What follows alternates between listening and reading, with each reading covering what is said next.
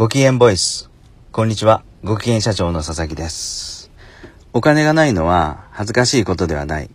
え今日はこんなテーマでお話ししたいと思います。えー事業がピンチになったらですね、えーどうしても資金繰りがきつくなって、会社からお金がなくなっていきますよね。で、社長の財布も月末になったら空っぽ。うん、そんな状況の社長も、えー少なからずいると思います。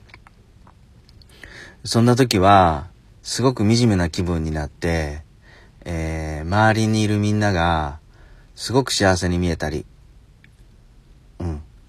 で、えーそういう人たちと食事に行ったり、えー飲み会に行ったりすると、ないのに無理して、えー高い支払いをしちゃったりする。うん。私も過去、そんなことがあった。そういうことがありました。えーでもそんな時無理せずにですね、えーないものはないって周りに、えーしっかり言う方がいいと思うんですね。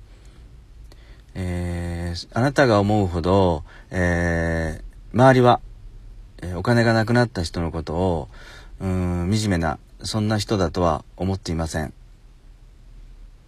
それよりもですね、ないことを隠して、えーキャッシングローンの ATM だとか、えー返すあてもないのに、えー親戚を回って、えー借金する。そういうことのが恥ずかしいと思っています。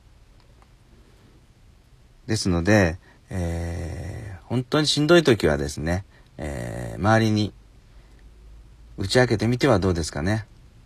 意外なところで助け舟が出るかもしれません。